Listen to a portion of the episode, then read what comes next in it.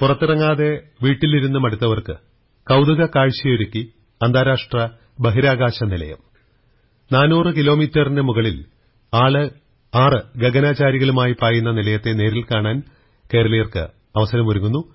വീടിന്റെ ടെറസിലോ മുറ്റത്തോ ഉയർന്ന സ്ഥലത്തോ നിന്ന് ബഹിരാകാശ നിലയത്തെ കാണാനുള്ള അവസരമാണിത്. തെളിഞ്ഞ ആകാശത്ത് തിളക്കത്തോടെ നീങ്ങുന്ന നിലയം നഗ്നനേത്രം കൊണ്ട് കാണാനാകും.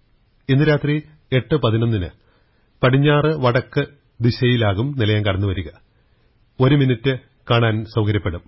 നാളെ വൈകിട്ട് ഏഴ് ന് വടക്ക് പടിഞ്ഞാറേ ചക്രവാളത്തിൽ നിന്ന് കടന്നുവരുന്ന നിലയം അഞ്ച് മിനിറ്റ് കാഴ്ചയിലുണ്ടാകും. പതിനാലാം തീയതി വൈകിട്ട് ഏഴ് ന് പടിഞ്ഞാറ് തെക്ക് ദിശയിലാകും നിലയം പ്രത്യക്ഷപ്പെടുക.